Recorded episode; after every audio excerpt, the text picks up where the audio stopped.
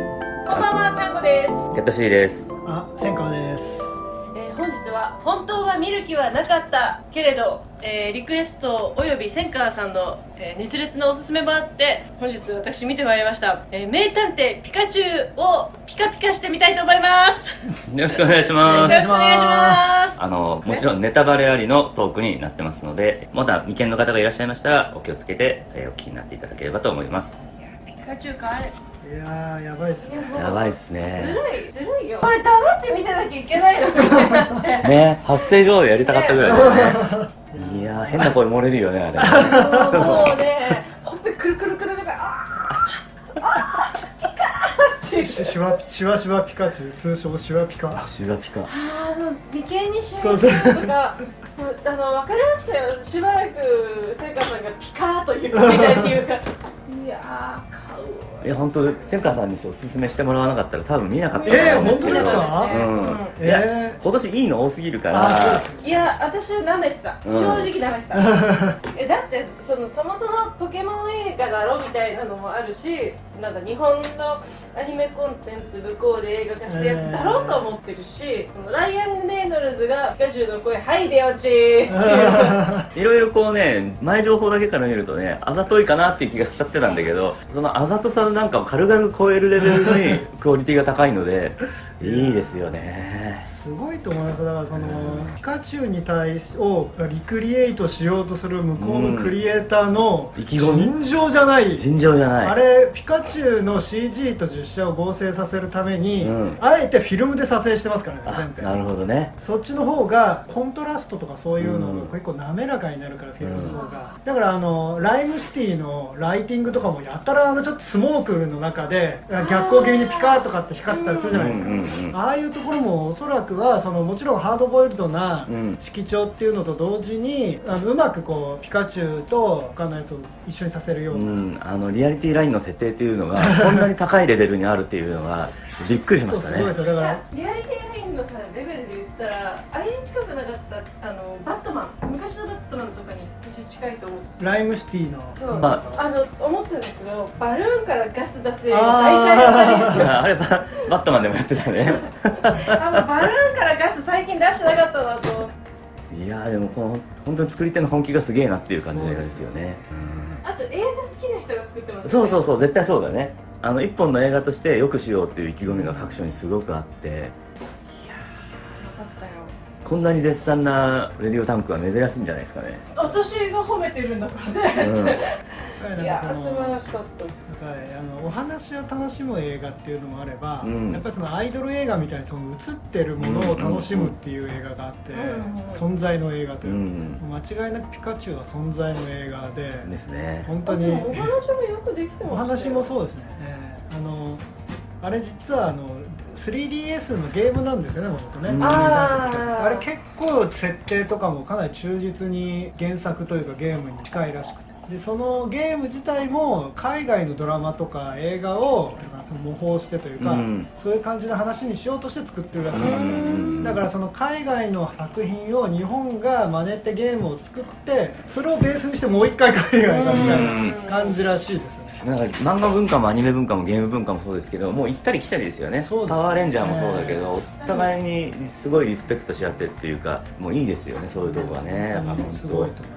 まうん最初だから名探偵ピカチュウをやるって聞いた時にそこじゃねえだろうと思ったんですけど、うんそこだったんですね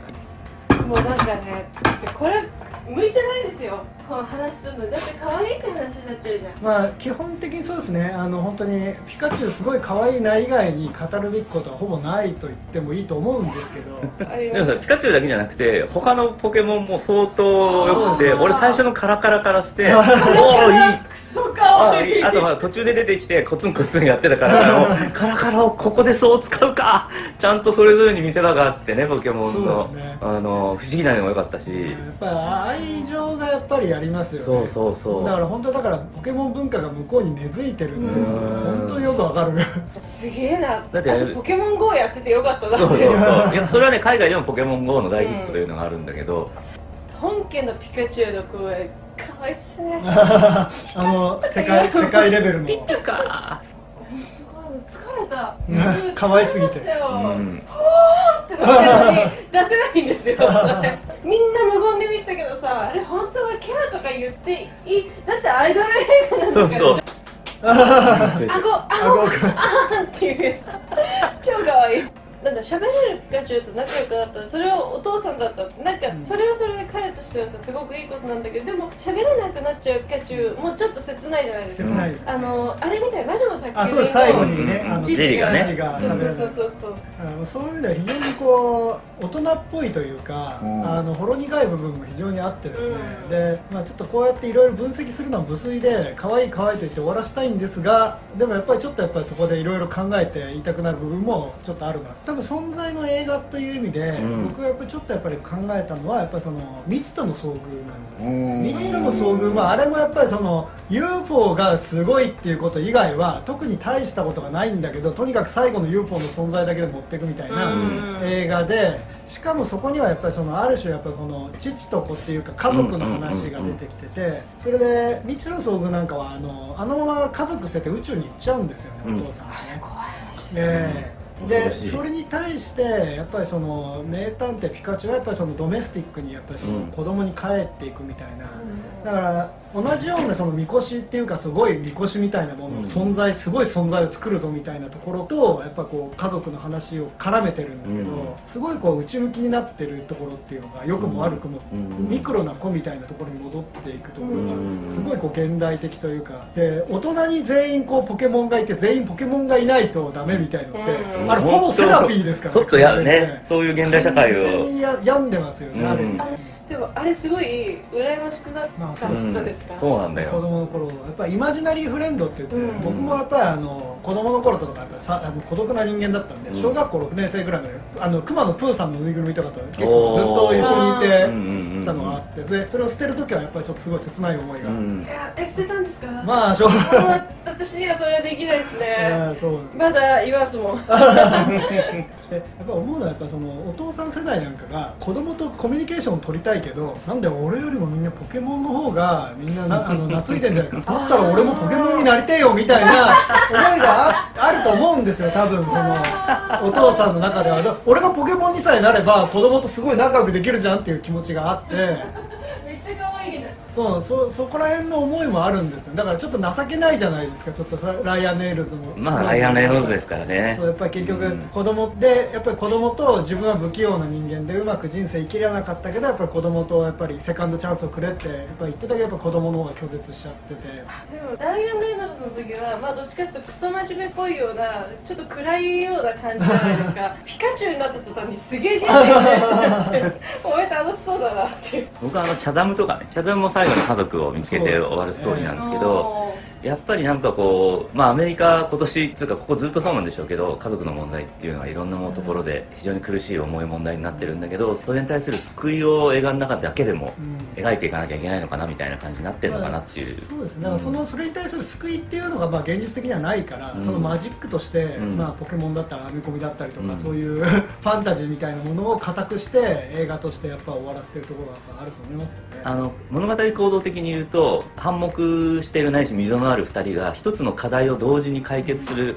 作業セラピーみたいなもんですよねそうですその作業をすることで、まあ、絆が再生産されるみたいなのっていうのはいろんな物語にあると思うんですけどこれはもうそこにポケモンというピカチュウと いう飛び道具をぶち込んでるのでそれが何倍にもなってパワーがね強くなるっていうすごいのがありますよねあとやっぱりこう理屈じゃないじゃないですかやっぱりその僕たちがこうポケモンを求めてしまうみたいなのっていうのはでやっぱりそれはやっぱり完全に、まあ僕まあ、おそらくまあ僕のみたいな45歳のおっさんがポケモンにはまってしまうというのは、まあ、ちょっと昔だったら間違いなく病気だったんですけれど も。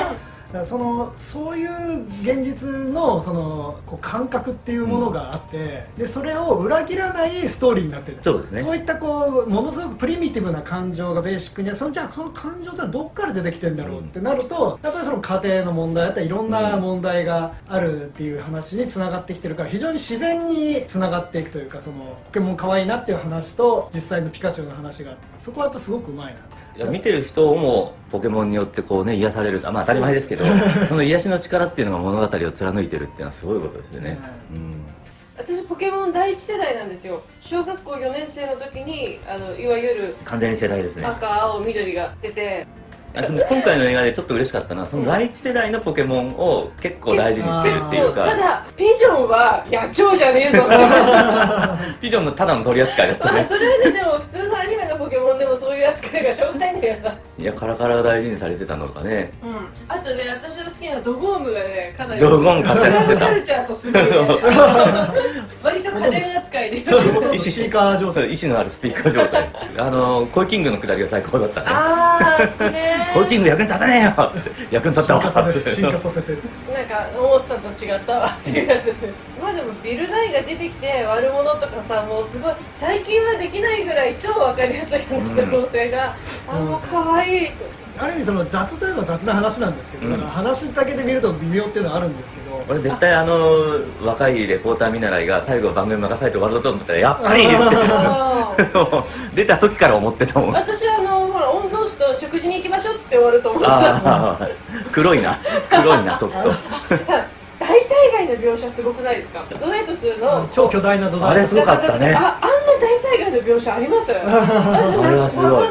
かなかあの多分マイケル・ベイも畜生と思ってるはずなんですよ でもさあれってストーリー上別にあそこであんなでかいのが出てくる必要ないんだけどでももうそれもこれを描きたいって思ったんだけどねもうあれまだそんな大きくなってないなって言った時からああ大きいの出るよ絶対出るよで私なんかあのドナイトスのちっちゃいやつが「あージュラシック・パークでいうとトリケラトプスの位置だな」とか思ってあの息子がやっぱり最後ね親父になんかやっぱ向き合ってやらなかった俺がいけなかったのかみたいな ことボソッと言ったりとかしてあの悪ヴィランの方も、まあ、そういう親子問題っていうのをねそうこれから再生し得る可能性を示すっていうのは非常にハッピーな映画ですよねそうですよね、うんだからそんなにあのそこまでめっちゃ悪人がいるっていう話じゃないかうん、ら、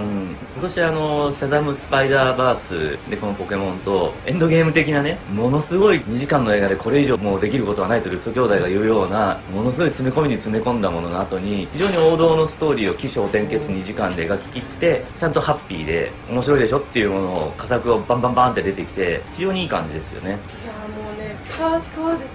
にあのファイトシーンだけでもまた見たいなあもうファイトシーンも超 可か愛いい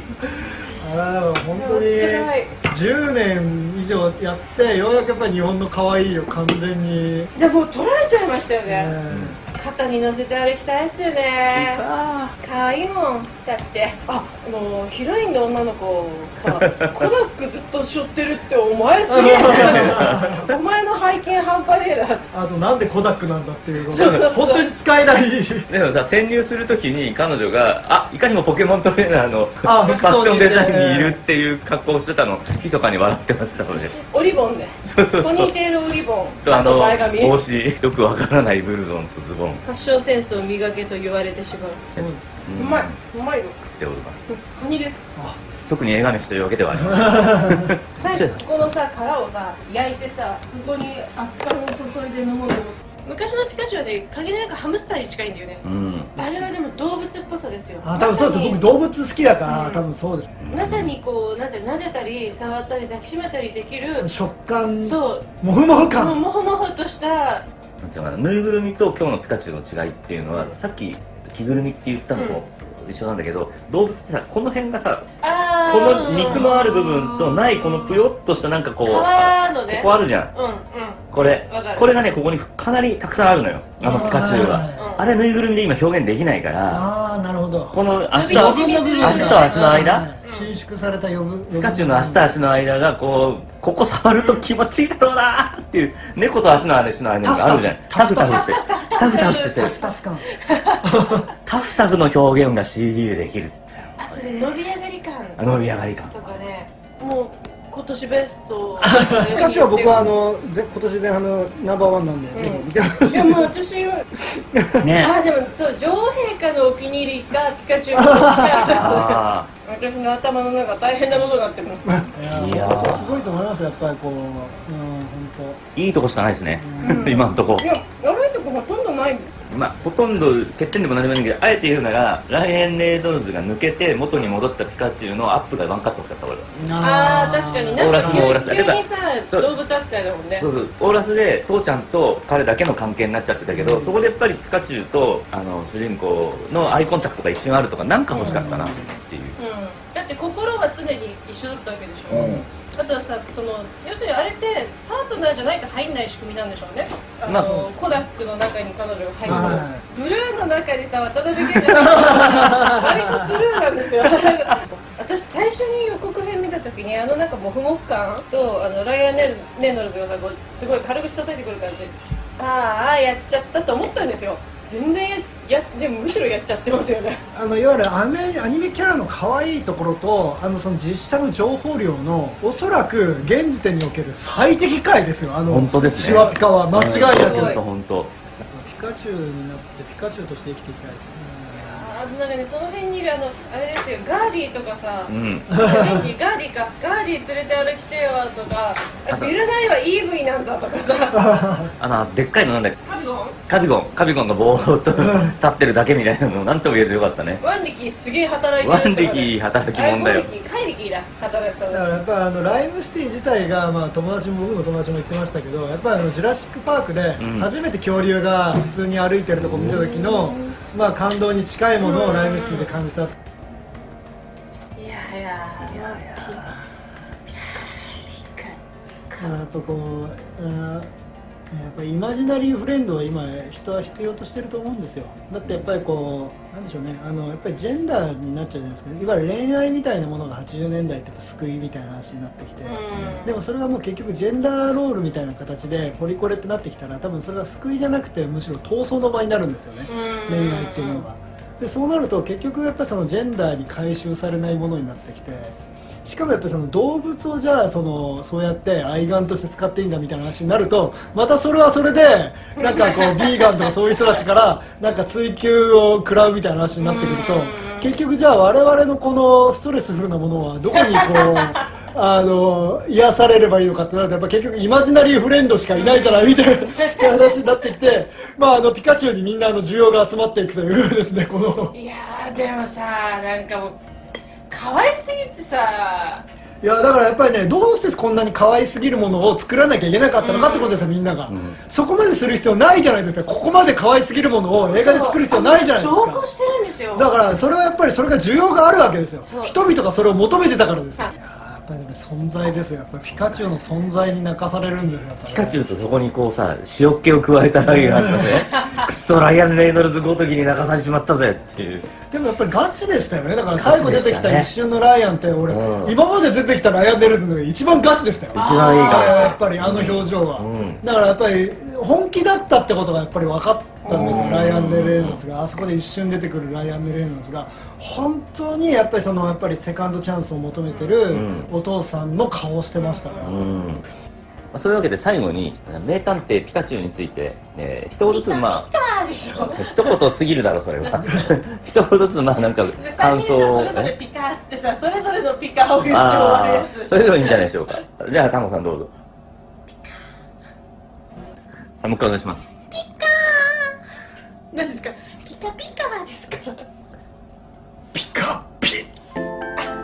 ピカチュウおさまつさまでした本当におさまつだからねしょうもない